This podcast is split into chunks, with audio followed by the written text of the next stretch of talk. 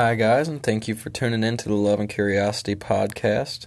Uh, today, I'd love to talk to you guys about ACEs or adverse childhood experiences uh, and how the adverse childhood experiences can play a toll on the outcome of an individual's entire life. And this is a, a quite an, an overlooked area of human development by most in society, unless you're studying it. I've had the privilege of being able to study psychology for the last four years, so uh, I've definitely uh, dove into this a lot. But I would like to just paint a picture, I guess, and and uh, what an adverse childhood experience is is any type of experience that gets a child into that fight or flight mentality, which is essentially whenever your amygdala is activated, and it sends it a, message to your uh, endocrine system to release cortisol into your bloodstream, to go into your heart, to pump blood to your muscles to get you prepped to either fight or fly. And you know the best example of this is whenever you know you approach a bear in the woods, and you see a bear standing there. Instantly, your your body's engulfed in this high level of angst that pretty much blocks off your ability to cognitively be aware of the situation. Your body just literally just acts out of impulse. You know, you're either fighting or or, or flying, and in that case, you're probably going to run because unless you're uh, unless you're just the uh, strongest and, and most macho human being to ever walk the planet, you're probably going to try to get out of there. But anyway, uh, the best way to compare that situation is what if you're a child and you're in second grade and you come home after school and the bear is in your living room and it's your father, you know, and your father's beating the heck out of your mom, you know, doing drugs in front of you, beating you uh, down the street. There's gun violence, gang violence, there's drugs everywhere. Everybody has no sense of direction, there's no positive way of thinking around you. Everybody is in the moment because they're trying to figure out whether or not they're going to be able to eat later, whether or not they're going to be able to pay the bills, keep a roof over their head. So you're always stuck in the bear situation. You know, those children are always stuck in the fight or flight um, mindset. And what the issue is there is that whenever you're privileged and you come home from you know school and you know nobody's family's perfect you know, you're going to see your family. You're most most likely you're going to see your parents fight. Most likely you're going to fight with your siblings. You're going to be fighting with your parents, and you know nobody's perfect. But if you come home, all your needs are met, so you don't have to worry about, you know, coming home to no house. You know, your parents are going to do a good enough job to pay the bills. You know, you may not have the best food ever, but at least you got food. You have water, and you have love. Your parents do a good enough job of showing you love. You don't have to be in that fight or flight, you know, state of mind. You don't have to always be in the moment, worried about the next meal, worried about any of that. So, anyway, there's a lot of cognitive benefits to being free of this fight or flight mindset and, and high stress environments, I guess. And a lot, a lot of those cognitive benefits is the development of your ability to understand that your actions now may have dire consequences on your present state in the future. And like so, for example, you know, say I eat broccoli and chicken today, then Garrett in the future is going to be happy that I made that decision. Now, I've been developing that mindset or that part of my brain for you know decade decades now. Unfortunately, I'm getting kind of older, but you know, I didn't have the best childhood. Definitely didn't have the best life. But, and I definitely had some adverse childhood experiences, but for the most part, you know, nothing I went through was nearly as bad as some of the things that a lot of people in this world, unfortunately, have to go through on a regular basis. But so with this being the case, you know, I played sports when I was younger, so I was able to see, you know, what if I showed up to practice all week, then I got to play in the games. Not only that, over years, since I showed up to practice all week and played the games, I got better. Not only that, since I got better and I played the games and practice every day, I ended up playing varsity in high school, and you know, there's a lot of social consequences for that, and that are positive. You know, but it comes with hard work. So it taught me that you know through sports, you know, mainly that working hard on Monday and Tuesday, obviously is not ideal. It does not sound fun in the head, and it's highly uncomfortable and it sucks.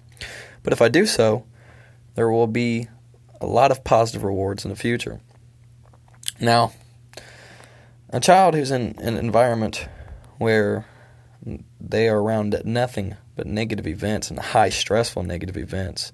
Sometimes, you know, witnessing an overdose, or sometimes it may see somebody get shot, or you know, and that's their daily, daily life. They don't develop that part of their brain, so they act impulsively, you know, and they're they never really think about the consequences of their actions because they don't even know if there's going to be consequences of their actions because they don't know whether or not there's going to be a future or whether or not there's anything. They're just trying to survive in the moment. And you know what? What do you guys think a tiger thinks like in the woods? You know, it it's acting impulsively and knows if it doesn't hunt right now, there's a good chance that it could starve. Uh, so everything's prey. And on top of that, it could starve, so it's going to die. So it could die. Know, having all those thoughts in its mind in that moment, you know, stops it from being able to develop any type of prefrontal co- cortex and prefrontal lobe, which is pretty much the what derived our ability to think in the past and think about the future and think about how the past can affect present events as well as the present and the past could affect future events. And that's what differentiates us from most of animals in the animal kingdom.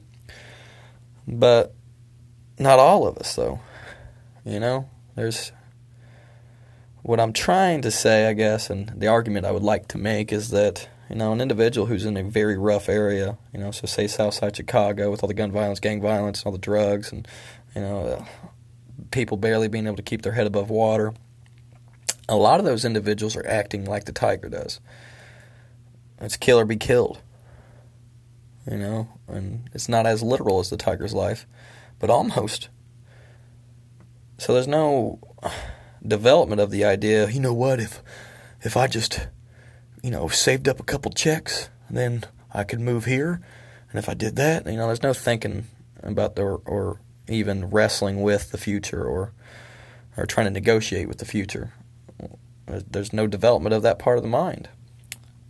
So one thing I thought was uh, was pretty neat about that this whole idea anyway is that if a, if you took a tiger right, so say one of those those dudes or or girls that you just see on the YouTube videos when the tiger comes up and hugs them and oh my gosh they developed this intense loving relationship with this domestic animal and everybody's sitting there like oh my gosh what the freaking heck is wrong with them?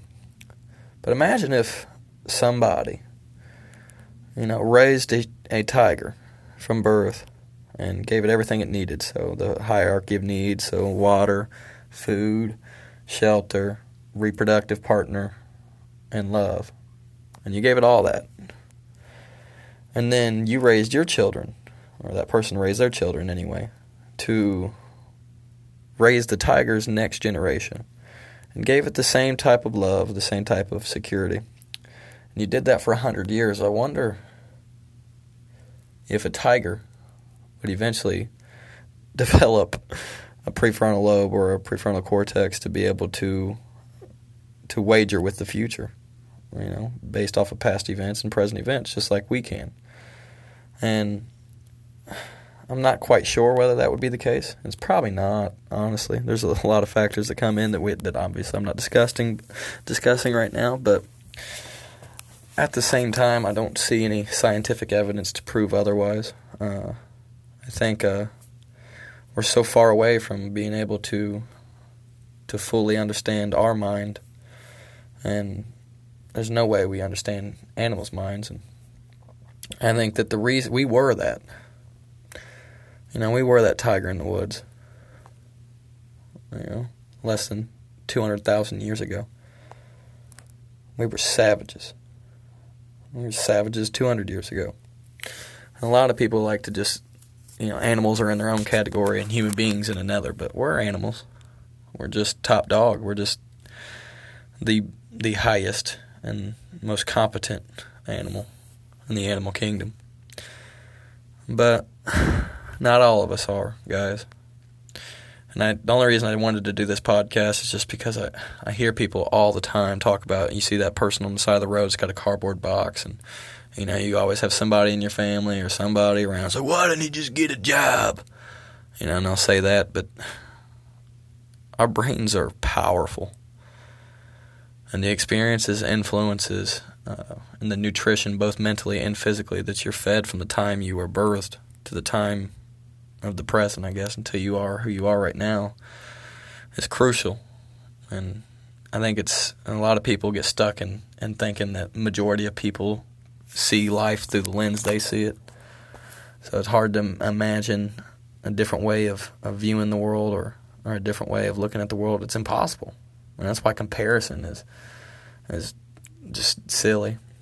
Because there'll never be a Garrett Patton on this planet.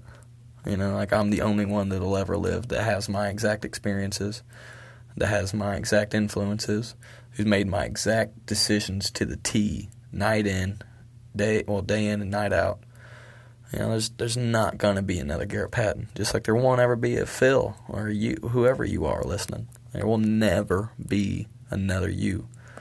So whenever you compare yourself to somebody else, like, you're never gonna be them.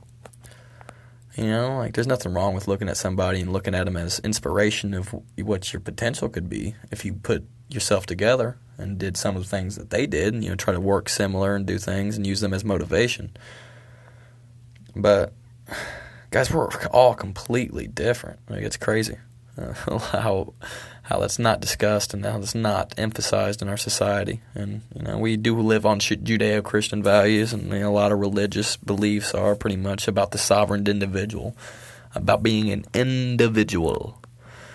You know, not having a collective mindset, but being unique and being the only you. So, you know, if you love somebody or you look up to somebody and you think they're amazing, you're never going to be that. But you could be your version of that you know, man, you have no idea what you could do if you just, you know, stop comparing yourself to others and just put yourself together and and did the best you could. But anyway, guys, I just it was uh, definitely just a curious conversation. I figured I I would uh, I would do on my podcast just because it's something I've been thinking a lot about. Because I think we should all think about it. Because whether or not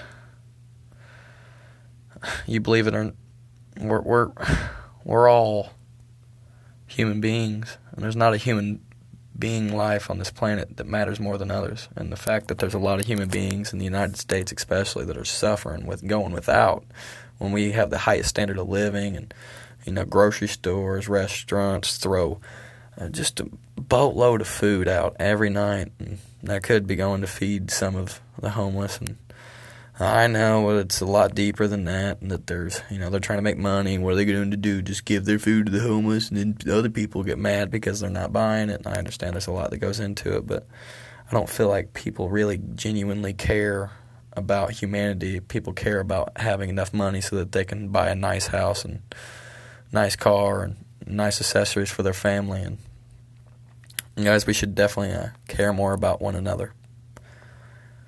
And you should. When you see somebody on the side of the street that's holding a sign, you know, it shouldn't be a joke. shouldn't be something that you and your friends and your family or say some smart comment and laugh about. It sucks. It's depressing. It's sad. And you should internalize it and understand there's not a lot you could do right now, but if we just had a conversation about it. You know, if, if people would get together and try to do something or figure something out. And there are groups of people, there's organizations out there, but not enough. There's not enough people caring. And if we gave everybody all their needs and everybody in America had all their resources and didn't have to worry about about being shot, murdered, you know, and starving, and you know, like we'd have a, such a better society for you. So even if you're a selfish person, you're like, you know what, if I can work hard, so can they, and you got that mindset, then well, try to fit, help out. You know, give them everything they need so they can work hard. Give them the resources to figure out how to work hard. But until we make an effort to try to alleviate the the horrible, horrible communities that we have in the United States, you know, we're always going to have crime and you know a lot of a lot of drug induced crime and a lot of gun induced crime and you know and it just sucks. And it all comes down to the nutrients the brain is lacking. Your brain is powerful guys and that's what makes you you. So you guys should just take this moment if you're still listening and show gratitude and appreciation that you guys have a phone in your hand right now or a you know laptop or whatever device you're listening to this on. And the fact that you have the intelligence to be able to look up a video or look up a you know podcast or li- listen to a song or you know it's it's hard to look at that as a luxury because it's a part of your everyday life but just show gratitude and appreciation for how beautiful and lucky you truly have it. Because if you are listening right now and you have a loving family and you have a beautiful house and it doesn't matter if it's a six story house or one story house if it's a house it's pretty beautiful and you have all your needs met it's not because you are amazing and a great great human being who's just a oh my gosh just outstanding a lot of it has to do with the fact that you were a beneficiary of a genetic lottery in which you and I and every human being who's ever been born ever had no choice in. I didn't get to choose my parents, didn't get to choose the demographics I was born in, didn't get to choose the ideologies that were prevalent in the demographics I was born in, didn't get to choose anything. I didn't get to choose the school system I went into when I was in kindergarten. I didn't get to choose you know, all my friends and peers. You do, you get a somewhat of a selection there, but if I would have been born in California, I definitely wouldn't have the same friends. It'd be a completely different life. So next time you're you're quick to judge an individual who is, you know, really, really in a in a bind, and end in a deep pit. You know, take all this stuff into consideration. You know, anyway. All right, guys. I just want you to know I love you, and you guys are amazing, and um, we should definitely, uh, definitely talk a lot more about this. And I know it's an uncomfortable conversation to have, and it's very sad. But the more it's talked about, the more that will be done. But until next time, guys, you guys have a wonderful day. Thank you so much.